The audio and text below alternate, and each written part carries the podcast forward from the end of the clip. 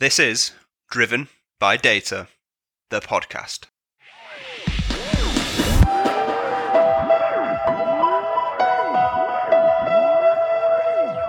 Welcome to Driven by Data, the podcast, brought to you by Orbition Group and hosted by me, Kyle Winterbottom. Orbition Group is delighted to bring this podcast series, which boasts some of the most high profile data, analytics, and AI thought leaders from across the globe. Each episode details the journey to the top of our industry's most respected leadership figures while bringing unique insights drawn from first hand experience on the industry's most trending topics. Told in order to share knowledge, experiences, and ideas to inspire, innovate, and give back to the global data and analytics community. So sit back, relax, and enjoy this episode. Welcome to Driven by Data, the podcast. Today I'm joined by Andrew Jones, who is the founder of Data Science Infinity. So, Andrew, thank you very much for joining us. Thank you. Good to be here. Very good. Um, yeah, pleasure to to have you, and uh, very excited about kind of getting into this and uh, uncovering some of the the nuggets of information that I'm sure you you're going to provide. So, um, but I guess b- before we kind of jump into that, Andrew, um, just give us a, a brief intro into your background and I guess journey up to this point, if you don't mind.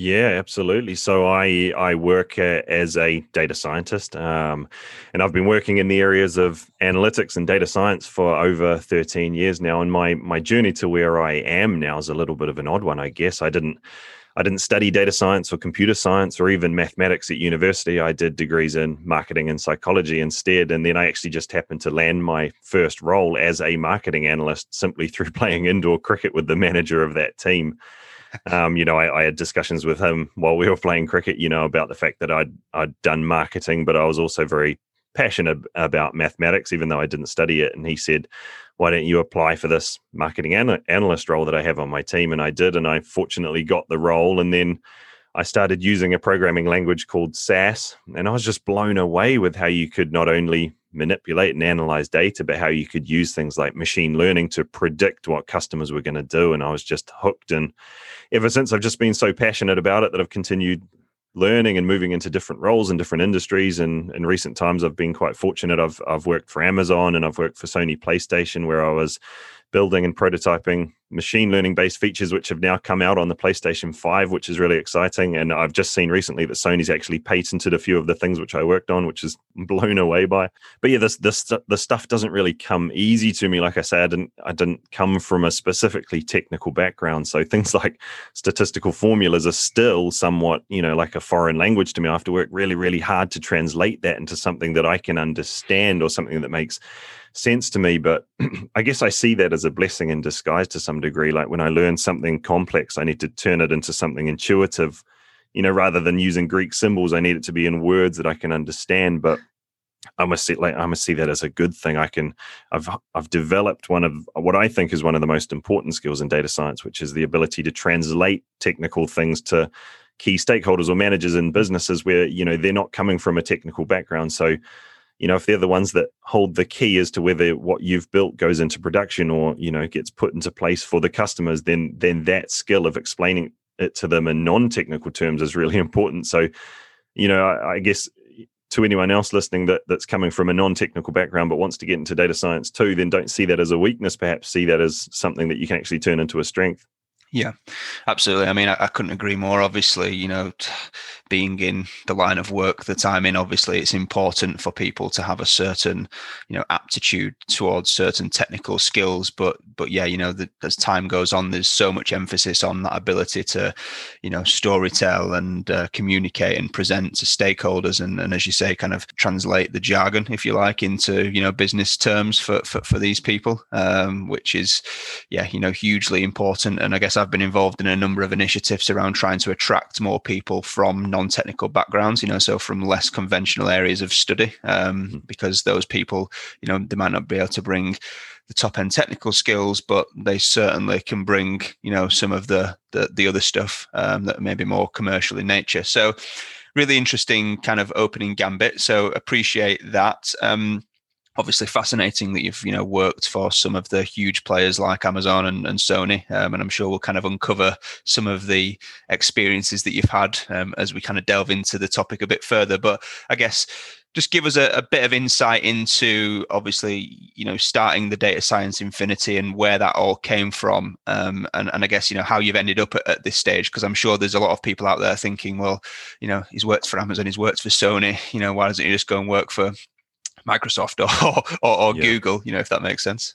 Yeah, I mean, I, I so I finished up at Sony in March of this year, and and I was actually consulting with them or you know freelancing with them, and it actually just happened that the IR thirty five changes were coming in, and the contracting market was was sort of getting a little bit twisted, and nobody was really sure whether there would be contracting consulting roles going forward. So I started thinking about what else can I do, and you know, I've been very fortunate in my time during, you know, at Amazon and Sony that I've been involved with a lot of interviewing and recruitment of data scientists. And I've, I mean, I ended up at Amazon re- interviewing, I think, over a hundred um, data scientists, or you know, interviewing and screening over a hundred data scientists. And I, I got a bit of a feeling for what it is that can differentiate standout and successful candidates from those who unfortunately miss out on roles. And, and I started to see there was quite a disconnect between what candidates were learning in both online courses and even university courses and, and the requirements of the real world. So what, what is it that hiring managers are actually looking for, you know, when they're looking for candidates? So, so I, you know, I decided to start something up myself and I decided to build out this data science infinity program. And at the start, I thought, you know, this will this will take a month or two, and and about six or seven months later, I'd finally finished it. Um, a bit of background on on how I've gone about it. So I didn't just mm-hmm. want to be another lone voice shouting their opinions about what data scientists should or shouldn't learn. So, like I say, I had interviewed quite a few data scientists and I'd seen this disconnect between what people are learning in the real world. But again, I didn't want to just be one person because you'd never, you know, as a data scientist, you'd never rely on a sample of one to prove something, right? It kind of it goes back yeah. to the core principles of what we're trying to do.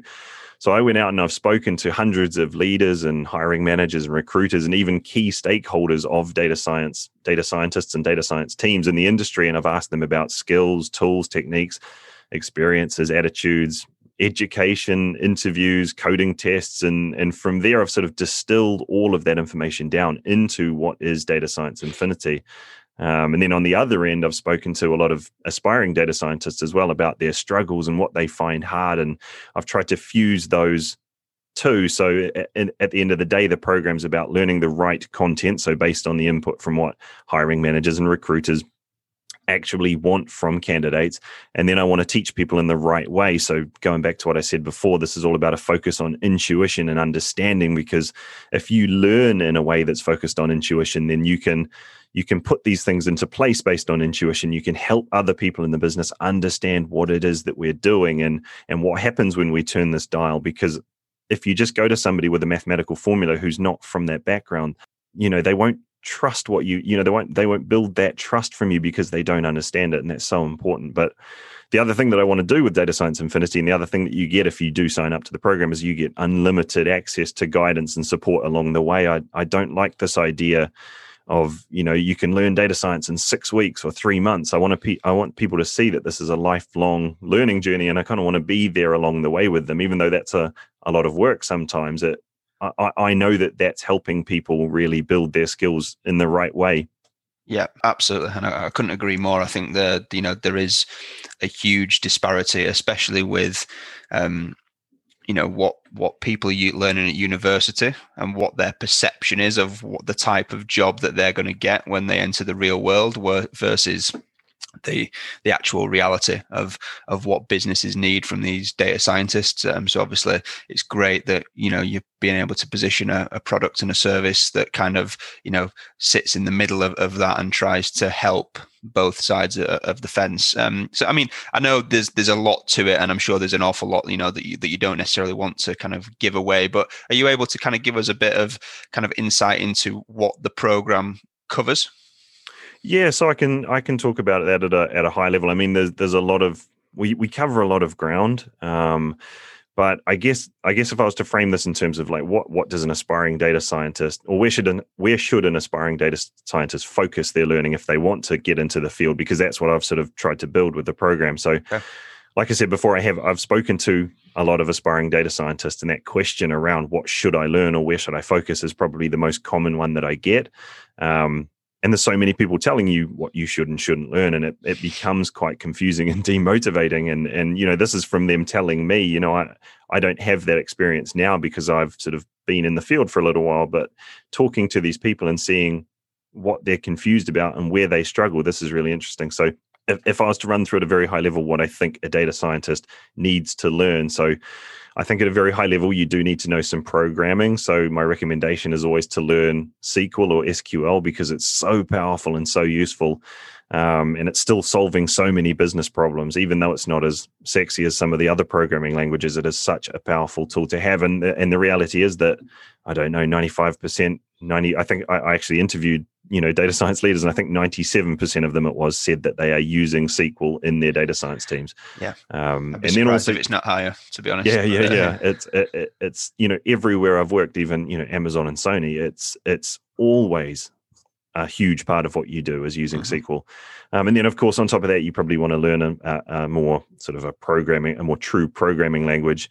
Uh, and in, in data science infinity i teach python.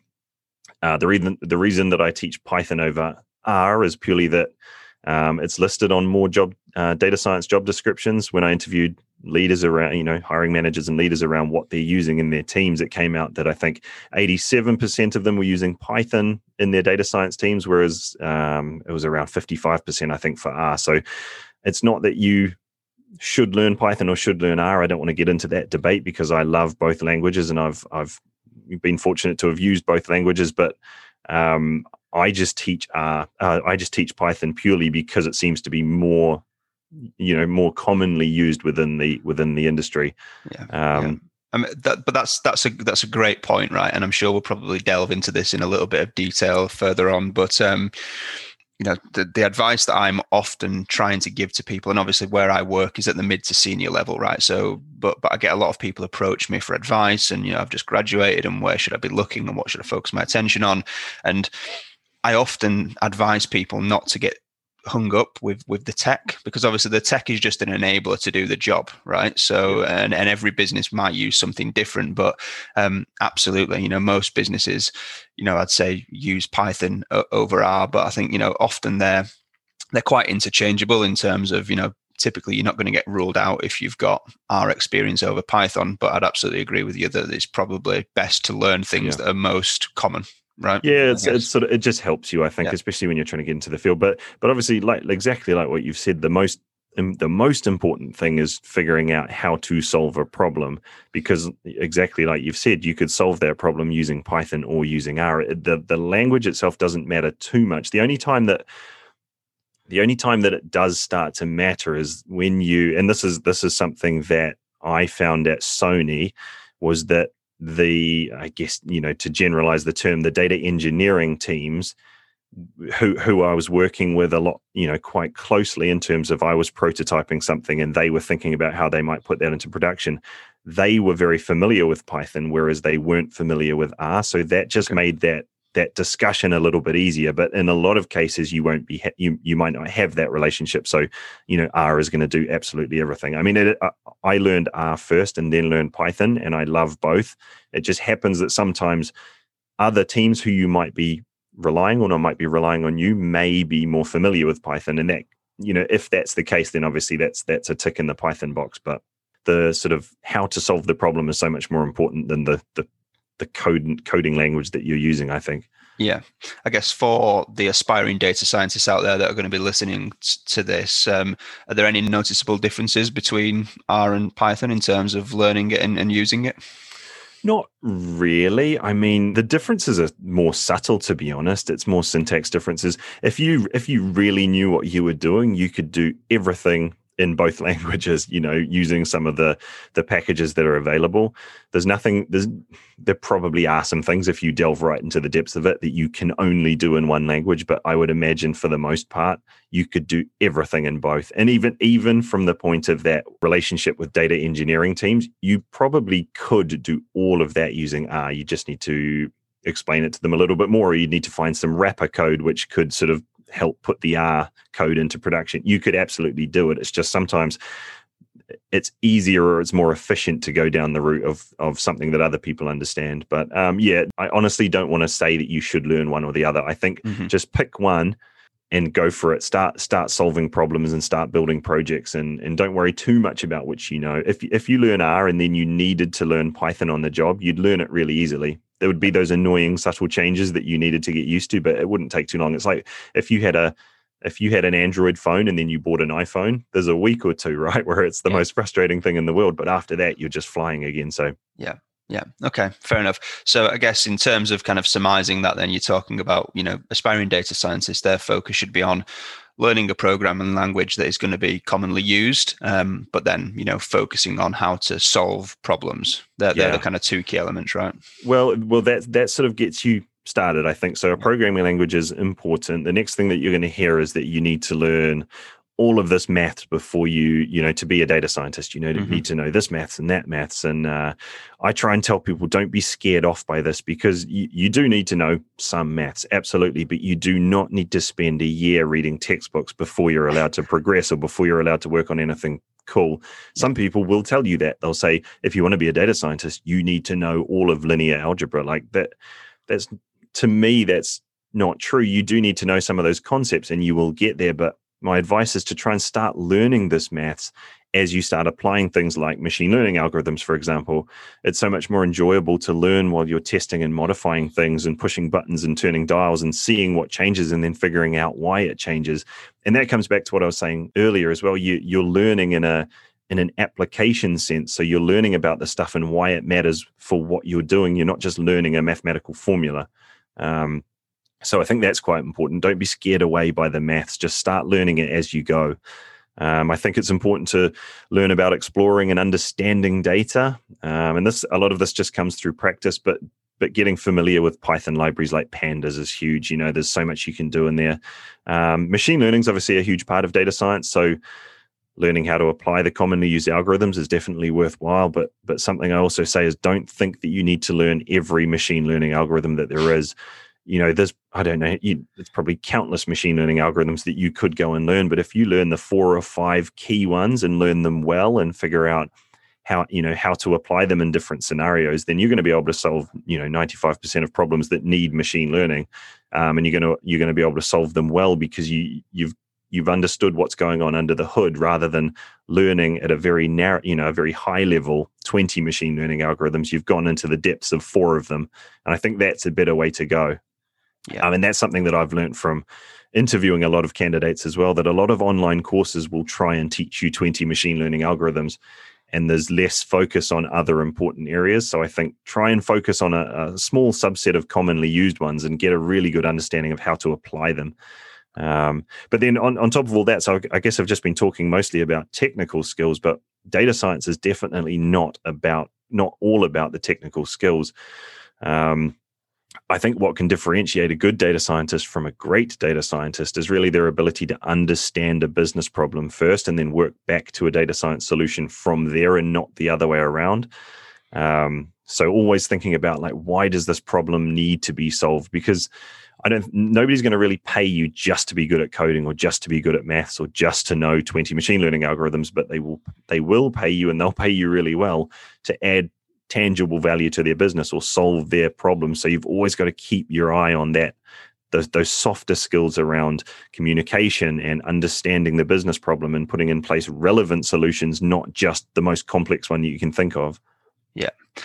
And I, I guess, you know, that's, that's such a, a relevant topic at, the moment because I guess we've kind of we've gone on this journey, right, where every business now is talking about data science and machine learning and how it can help solve the problems and so forth and so on. And I think we've again we're at you know a part of the the journey where there is some disparity still around that and um, you know between the the commercial and communication softer skills uh, as you called it and some of the the technical skills so a couple of questions that i've got for you here, Andrew. And I guess this this is debated a lot, and and I guess for aspiring data scientists or people that are junior in their careers or just entering the workforce, how I guess important is it for them to be able to kind of have those type of commercial conversations and i guess the reason i asked that question just to kind of give you some context is obviously there's there's a lot of people out there that i speak to that are kind of like look you know great data scientists they're, they're the ones that focus on the business problem and work back. You know they're, they're very commercial. They can speak to stakeholders. They can engage the users. They can blah blah blah blah blah. Um, but obviously someone that's starting out on their journey with data science and just entering the workforce they've probably never had experience in in that right? So I, I, guess how do you how do you take that step because i guess it's it's almost that catch 22 cycle right of you, you can never really get to that point without having the experience but often mm. it's not having the experience that doesn't allow them to get the job in the first place so you know and I, and I appreciate your course will start to help to develop those skills but i guess it's it's difficult to develop soft skills without having the environment to just do it if, if that makes sense yeah i think that it is a tricky problem and it is a common problem the idea that you're coming from no real work experience and you're trying to sell yourself and and often a, a good way to do that is to build up a portfolio of projects and not just from the point of view of showcasing that to people but for your own development but a common I don't want to we use the word mistake, but a common way that people go about building projects is to go onto Kaggle and and and enter one of the competitions or get a data science, uh, get a a data set and try and solve a certain problem.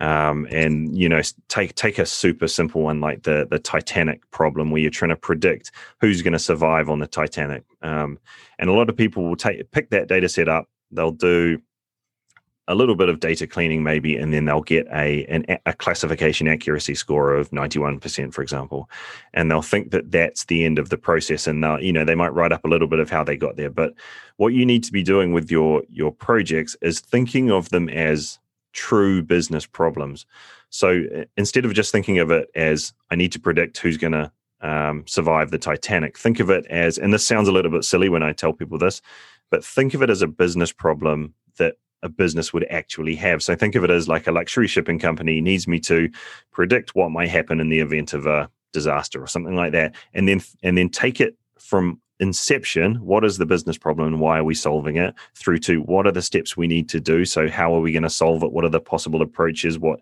data cleaning steps do we need to do? Right through to that classification accuracy but then try and frame that in terms of what that impact would be on a business or on the problem that you're trying to solve. And if you can frame something from inception right through to conclusion, and that conclusion is all around the impact or the value that it's adding, if you can frame your projects in that way, what I think will happen is you go to the top of the pack. You you are showing a hiring manager that you can think about a problem and you're thinking about solving it and adding value. And when you're in an interview, that's what a hiring manager is trying to envisage you doing. They they don't really want to hear about how many programming languages you know or how many machine learning algorithms they know. They want to see how you are going to add value to their team and to the business. I mean, you, if you can show them that mindset of solving problems, that is going to really, really put you ahead of so many other uh, candidates that are also going for that role. So you don't need to do anything complex. You just need to show them what they want to see. And I think that that makes perfect sense. And um, you know, it, it's something that I guess for for technical people, you know, their their lives is you know perfecting the process right to get the most accurate results often. And i guess that's where a lot of this you know sometimes falls down is that it's the i guess the ability to kind of contextualize a problem and not necessarily talk about the process by which you fixed it. Obviously you know to a certain extent that might be important of how but you know the actual step by step hiring managers aren't too fussed about that. It's like you know we've got this problem.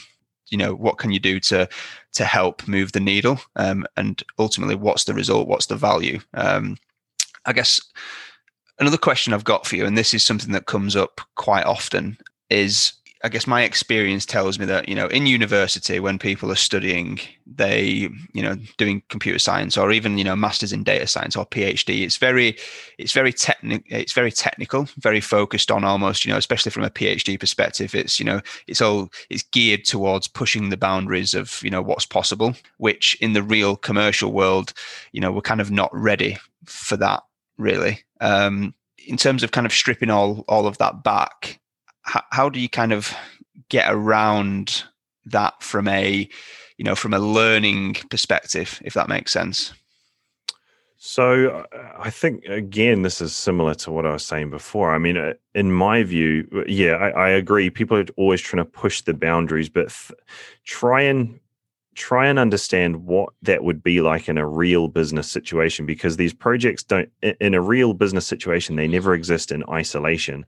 You're going to have to make different decisions. You it's not all about how complex a model can you build or how accurate a model you can build. There's there's other elements at play. There's things like speed. How quickly can we get this done into production? Because we need to be talking to these customers right now and is 80% accurate good enough? Or is you know do we need to be pushing for another 12 weeks or 20 weeks to try and eke out another 5% in some scenarios that's going to be hugely important. But in a lot of cases it's going to be can we build something simple that will get the job done? And then can we iterate from there? But we need to be you know we need to get this into place now. So try to my advice to people who are coming into the industry is try to talk try to talk to people who are solving problems in the real world and try and understand what it is what are the considerations they need to make over and above just that machine learning model for example. That's just the the middle section of a wider project with all of these different touch points on different teams. Um, and and you need to be able to consider all of that to be to be successful in data science. It re- the the machine learning model part of data science is quite a small part and a lot of people think that it's bigger than it probably is when you know before you get into a real world company you probably think that that takes a lot more of your time but there's so much more around the softer side of things and understanding how that will fit in in reality because there's there's considerations around storage and how are we going to put that into production and how quickly can we do it and how can we explain that to people so they buy into it because there's a marketing manager who unless they understand how this is going to work, they own these customers, you know, and, and they're not going to trust that our model is going to do the right thing for them all of the time unless we can explain it to them. So try and talk to people who are solving these problems. And this is what I want to try and do in Data Science Infinity and why I offer the, the, the guidance and support because I've done a lot of these projects and, and I can help you think about this. So even if you're even if you've landed a role in data science and you, you know and you're in the course you can talk to me about those projects and and we can discuss what a a, a way to go forward might be. Yeah. No and i mean you make a, a load of, of very very good points and um, you know i've been in at multiple universities kind of doing talks on you know to students about the reality of entering the commercial world because as you say you know in in studies they often have multiple weeks if not months working on a project to build the perfect model. And obviously we all know that in the real world it doesn't work like that you know. The, your boss needed it yesterday and it needed to be 1% 2% better than it was the day before and, and that might very well do. And i think that's where a lot of data scientists that don't have that commercial experience they really struggle and it's not that they're not able it's just an alien concept to them that you know why mm. wouldn't you strive for perfection um, so you know it's great to see that you're trying to help to, to bridge that gap really to kind of at least open their eyes you know because it's all good and well people like me standing in front of them telling them that um, but obviously for someone like you that's that's been in that situation and you know would have been their boss, you know, um, in a mm. former life. I think that's um, that's wholly useful. So th- there's certainly things out there that I want to kind of delve into um, that kind of I guess opens up the other side of the coin. But but before we do that, I guess there's this whole debate in the industry, and I guess t- ties in somewhat to what we we were saying there. You know, a lot of students when they're studying at university, they enter the workforce, and and they, you know, as you said, they may think that their job is to build models as a data scientist, and in some organizations that might be true but in my experience there's there's very few of those out there. And actually what organizations actually require or, or want or expect from from these people is a whole host of different things. You know they need to be able to go and source the data clean it prep it, interrogate it, move it from A to B before they even actually do any data science work. And often, especially if it's a, you know, a small to mid-sized business, the amount of actual machine learning type work that, that you do might be very small. So there's this whole debate in the industry at the moment, as you'll probably know, around the the expectation of the whole data engineering piece or the mm-hmm. capability. Um, and I know that we spoke about this offline, but I guess in terms of aspiring data scientists and their data engineering ability you know what, what's your advice on, on, that is it useful to kind of have both skill sets um, you know or, or, is you know what, what do you kind of tell people that come on your course Uh, yeah, it's a very, very interesting one at the moment, and it is somewhat controversial. There's a lot of heated debate that happens around whether you should as a data scientist, you should also have the skill sets of a data engineer. So, so I guess at a super high level, to to try and describe the differences, maybe to any listener to any listeners that might not know, you, so you could say that data science is more the process of making data useful or adding value using data. This uh, generally speaking, whereas data engineering is probably the process of making that data usable or integrating the data with the infrastructure that the company has. So, like a data scientist would spend a lot of their day staring at the data itself, whereas a data engineer is probably going to spend some of their time staring at the data, as but they're going to spend a lot more of their time staring at the infrastructure that might hold that data. Um, so again, that's a very high level generalization. But the reason for the debate is that there's a little bit of a gray area between the two. Um, there are those who believe that data scientists should absolutely have the full suite of data engineering skills, and then there are those who believe that the the skills fall outside the, outside of the scope of a data scientist skill set, and that they should focus their time mainly on exploring the data and finding insights in the data, and then creating the machine learning models themselves, for example. Now, it's a tricky one. I don't think there's a right or wrong answer here, and it will be different role to role and company to company. And, and that might be smaller companies might need you to have a broader skill set because they only have one person coming in in the data area, whereas bigger companies like Amazon, they're going to have teams of both. Um, so it does vary, but in my experience, it probably falls somewhere in the middle, but more towards the side where the the deployment and the maintenance of the data and the models themselves should be handled by a team who have a slightly different skill set to that of the data scientists. So a team of, I guess in most cases it would be called data engineers. And I like I like I kind of like to think about it like this. in the same way, you could argue that data scientists should have skills in marketing as we work alongside that team. And while I believe that we should have a solid understanding of what the teams we work with do, a data scientist can't spread their resource everywhere. And it's why there would be a marketing team who can focus more heavily on the specifics of that role. So again, it's going to be different role to role, company to company. But personally speaking, the the best setups that I've been involved with have had a team of data scientists focusing on their thing and a team of data engineers focusing on their thing. And they work side by side. They try and appreciate and understand each other's roles so they can work together as efficiently as possible because they will be working together. But in the setups um, it's not expected that an individual will have a skill set that can cover both roles because there are specific things that a data scientist in most cases probably won't know. Like at, at sony playstation i would build and prototype the machine learning features but they wouldn't let me within 100 meters of like implementing them because that you know and that, that's probably a slightly specific or a slightly niche case because the people who are going to code things onto the PlayStation 5 need to be very aware of how to do that because it can't have bugs in it. Um, but there, there would be there was a team of specialist data engineers in Tokyo who would do that. Um, but as a data scientist, you do need to consider what they're going to have to do. So you need to be able, you need to, even if you're not going to be doing their role, you need to be considering what it is that they're going to be dealing with, explaining to them what the key parts of the process are for your machine learning model to work properly, for example. So even if you're not doing it, you do need to be very aware of what they're doing so you can integrate efficiently. Yeah, absolutely, and um, yeah, m- makes perfect sense. So, look, I, I want to flip this on its head a little bit because I guess you know we've we've focused very much on um, you know people entering this space and what their expectations should be and where they should focus and all that type of things. But I think there's a really important part to all this is that I guess we have a lot of these debates and you know probably because there's a lack of education from a client perspective around a what what data science can do for them or should be doing for them or what they should be looking for it to to help them with um, versus what's actually attainable um, from a talent standpoint and you know i guess again a disparity in, in, expectations from from the organization side. And i guess obviously it's um it, it's it's great for you having been on both sides of the fence and having a wealth of experience and knowing the differences. But i guess my experience tells me that especially companies that are going to go on the start of this data science journey i guess we end up in this situation because what happens is the, you know they, they almost want to prove that it's going to work before they invest right? So they don't want to go and pay someone like yourself for example and bring you in as a as a leadership figure pay a six figure salary and and you know allow you just to kind of get on with it and build the team and kind of structure that team how you like and so on and so forth.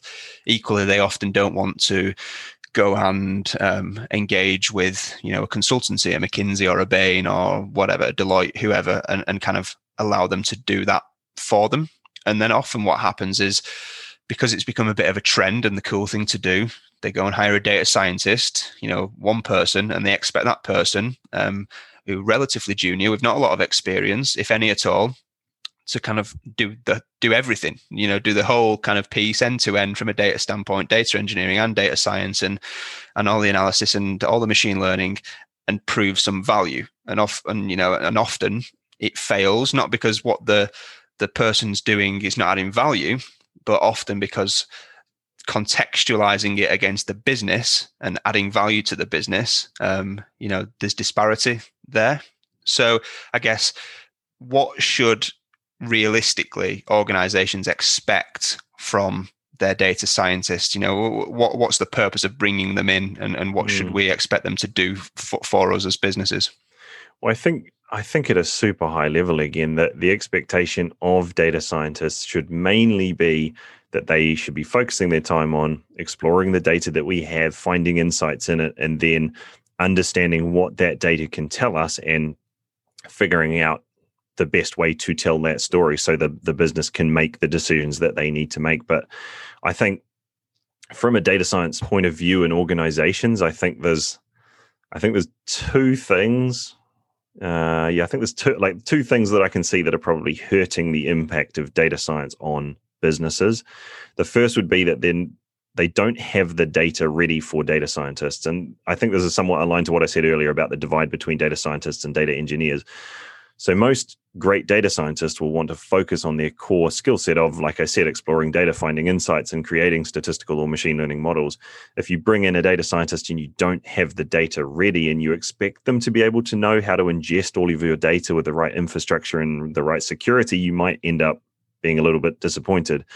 Like most of the time, this isn't what they're most skilled at. So I, my advice is yep. to if you're starting up a data team from scratch, get data engineers in first to sort out the data and then get the data scientists in to apply their clever magic to it. There are data scientists who are amazing at the data engineering side of it. Don't get me wrong, you may find one of those, but in in the you know for the most part data scientists do have a slightly different skill set and and those things are really important so the infrastructure and the security of your data those are those are important. You don't want to bring somebody in who kind of knows that. You you want to get that right. Uh, so I think that's important. I think the second thing that I see a lot of the time in organizations where they're, I guess, ending up being a little bit disappointed about what the data science, you know, what the data science part is doing or the data scientist is doing for it based on what they thought they might get is that they there's this feeling that you have to be doing something super complex and this is a i guess this is a mistake that can be down to the business or to the data scientists themselves. Like complexity itself isn't a bad thing but in my career i've seen i've seen countless solutions. You know everything from reports and dashboards through to full machine learning pipelines and models fall completely flat after weeks or even months of hard work because the that final solution either differed from what the business truly wanted or it became so complex that selling it into the less technical stakeholders who, like we were saying before, you know, at the end of the day, they're the ones that will give the final green light. That became too challenging. Um, and in that case, I think a good solution is to always try and put in place an MVP or a minimum viable product first, because that sort of that simplistic approach of the MVP can be easily understood by all of those key decision makers, and it gives a high probability of getting something, even though it's simple, into production. Um, and it gives you know all of the teams that would be involved an entry point for the project and then scaling up from there becomes you know a much more manageable and efficient task. You know if you want to go from the mvp up to a complex version 2 that becomes much much easier because you know all of that hard work around getting the business invested in the idea is already done. So don't i guess my advice to to businesses is don't try and don't or don't expect that you're going to go straight to a complex solution get something simple done first and then build on it and iterate on it from there Yeah, yeah, absolutely. I guess, um, and everyone that you speak to in the industry now is, I guess, kind of on that wavelength. That um, especially when you know you're starting out on that journey, you know, just just prove the value, prove that it works, and that you know then makes it easier for you to get that buy-in, right, and makes mm. your job as a data scientist or part of that data function a little bit easier to have those conversations um, which is which is always good. So you touched on there about getting things into production and obviously you know in the world of machine learning it's it's hugely important right? Because you know we, we, can build as many models on mm. proof of concept cycles as we like but until it's adding value um, it becomes you know just somewhat other thing that that we do. So how can organizations help ensure that data science projects are successful and we get them to, to that point where they're adding actual tangible you know obvious value. Yeah i think I, I think personally the best thing by far you can do is what i was just saying start simple get all of the touch points you know all of the teams that need to be involved involved you know at a simple level. So everybody understands exactly what we're trying to solve and we're trying to you know with an mvp you're going to list out all of the possible things that you could possibly put into this project and then try and figure out where they would sit. If you were to do like a, a, two-dimensional chart and you put the you know on one axis you put the time it would take for that to be done and then on the other axis the impact that that's going to have on solving this particular problem or adding value. If you just select the ones which are low time but high impact and you sort of frame your mvp around that and you get everybody involved you get the key stakeholders understanding what it is we're doing from you know moment one you know that's going to get something into production. And this this isn't possible every time. There are going to be certain situations where an mvp just doesn't work. But in a lot of cases i see this mvp approach just being skipped over straight to something complex and it more often than not it can fall over. And and this is why you know you see these statistics at the moment and this is something over the past 3 years the the industry's become a little bit more aware that you know deep learning doesn't solve every problem that there is. You know 3 years ago 2 years ago people were saying deep learning deep learning deep learning and now there's these statistics coming out saying I think I saw one the other day saying 87% of deep learning projects are sitting on the shelf at companies they've not been put into place. And that could be through complexity or it could be that nobody understood what was going on and and you know the key stakeholders didn't buy into it. But start simple and then then go as complex as you want from there but get something in place first Absolutely, and and I guess you know, it, it, seems so obvious and sounds so easy when we can kind of sit and have these conversations, right? And um, but I guess you know, for many organisations, it's almost. I guess I get the feeling that sometimes it's a case of, right, if we're going to invest in this, we want to see maximum returns. Okay, what's maximum returns, right? And they go for this, you know, huge transformational type pro- project that you know might take two years, you know, to kind of see complete. And by that time, everyone's fell off the wagon. They've kind of lost interest in it, and you know, you know, and then it doesn't kind of deliver deliver the results. So, yeah, it makes perfect sense in terms of them kind of small, small little wins and kind of build up complexity from there. So, I guess obviously a huge part of your data science infinity program, Andrew, has come from your experience in terms of interviewing, right? So, yeah. and, and I guess this is something that you know I've got a lot of experience in, but I'm really keen to hear your thoughts around how should organizations be advertising for data science roles first of all you know so the, the whole piece about attracting talent to, to, to that organization um, and then on the flip side of that you know how to to be interviewing to, to kind of make sure that they're they're kind of getting the best from yeah. from that bunch of people yeah i think it is it, it it is a process which is a little bit broken. Not everywhere, absolutely, but I, I hear a lot of horror stories from candidates, especially. Um, the first thing I'd say would be don't just list a bunch of technical terms on a job description. Yeah. Just to cast the net as wide as possible. People that, are going to think that me and you have been co-conspiring on, on this, but, but we're not. no, not absolutely not. I think we've just. I think we both just come yeah. from the same place here because we've we've talked to people and we've come to the same conclusion. But you know, this this has been again, this has been a trend over the last few years, and I don't know exactly where it's coming from, but it doing that, so listing all of the things on your tech stack or listing all of these technical terms, it might bring in a higher number of candidates, but I don't think it makes for an efficient process as you end up you end up being quite unclear about what it is you want and you'll end up sifting through a whole lot of candidates who aren't a truly good fit for what it is you're trying to achieve in your your data journey as a business Um, and I think the other thing with with doing that is I think candidates are are now wising up to the fact that job specs or job descriptions that do just list all sorts of requirements are not actually the roles that you want. You know, initially you might be impressed by it. Oh wow, they must have this amazing data stack. But now, now data scientists are seeing this as a red flag. In some ways, it shows that, and this wouldn't always be the case, but it, you know, perhaps the company doesn't know what they're looking to do with their data. And for most data scientists, they want to come in and start working towards adding business value and using their unique skills rather than fighting fires and dealing with bureaucracy and like, like i was saying before trying to force themselves into this data engineering skill set which they might not be that comfortable with so for a lot of data scientists they're now seeing that as a little bit of a, a gotcha and saying well if if they're listing all of these things and there's no sort of indication of the journey that they're going on with their data then i don't think they really know what they're trying to do and maybe i'll just steer clear of that.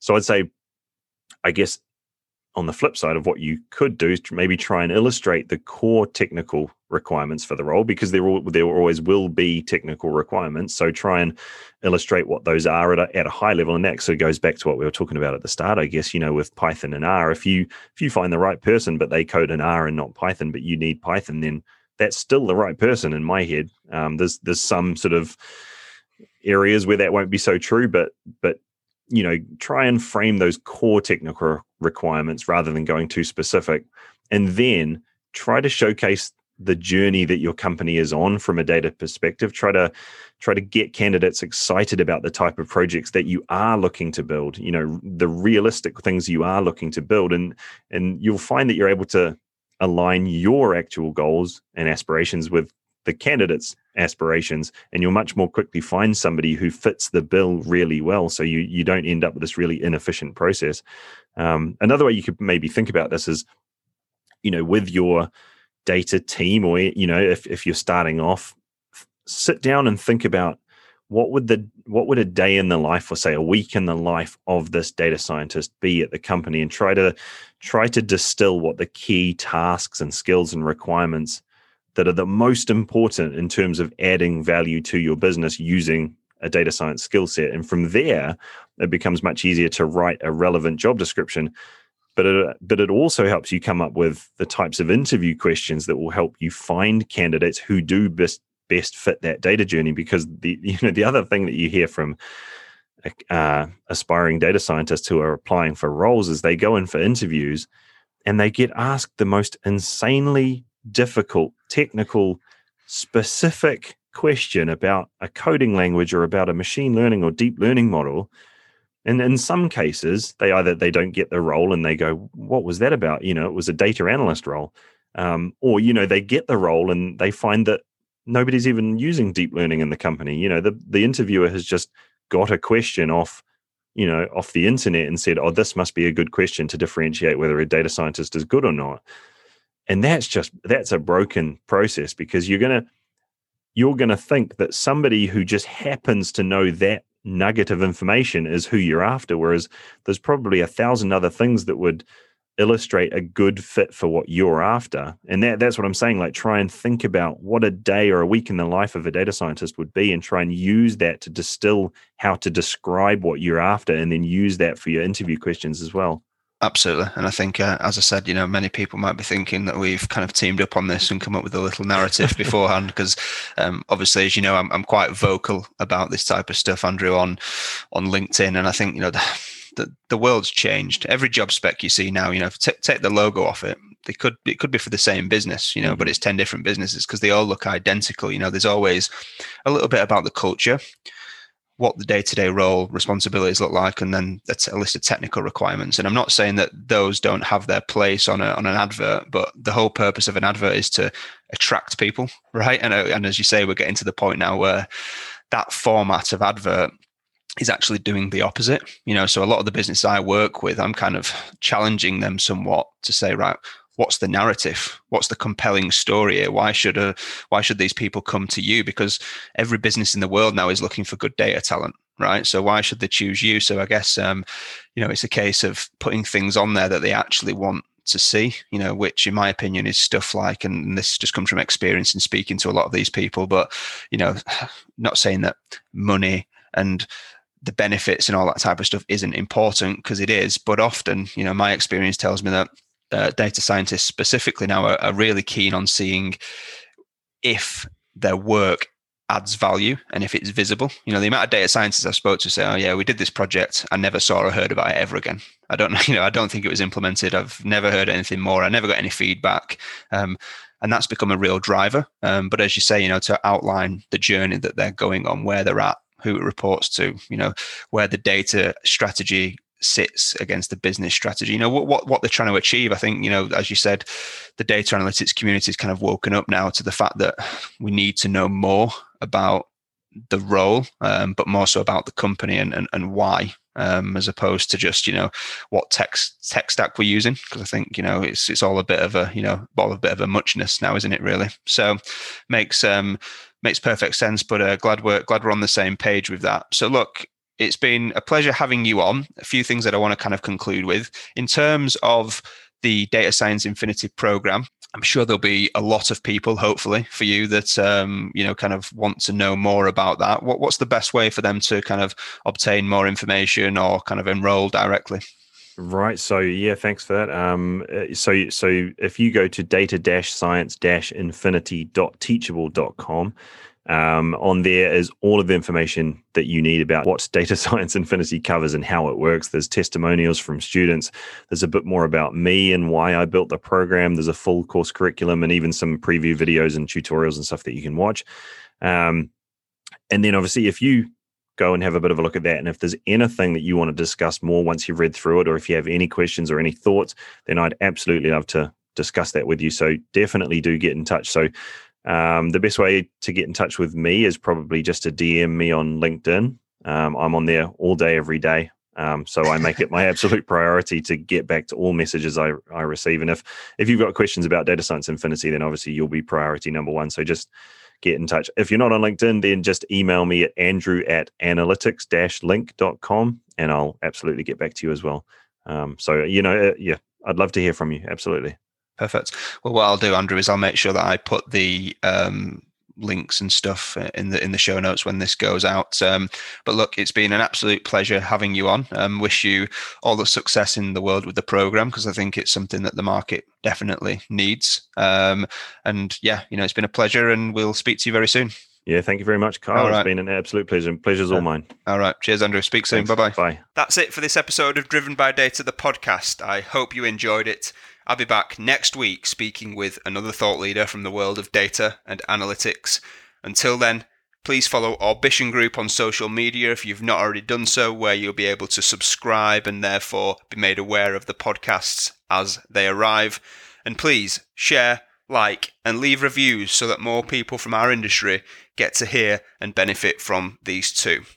If you've got any questions or you want to suggest ideas for topics or potential guests, then please feel free to reach out to me. Thanks for listening, and I'll be back next week.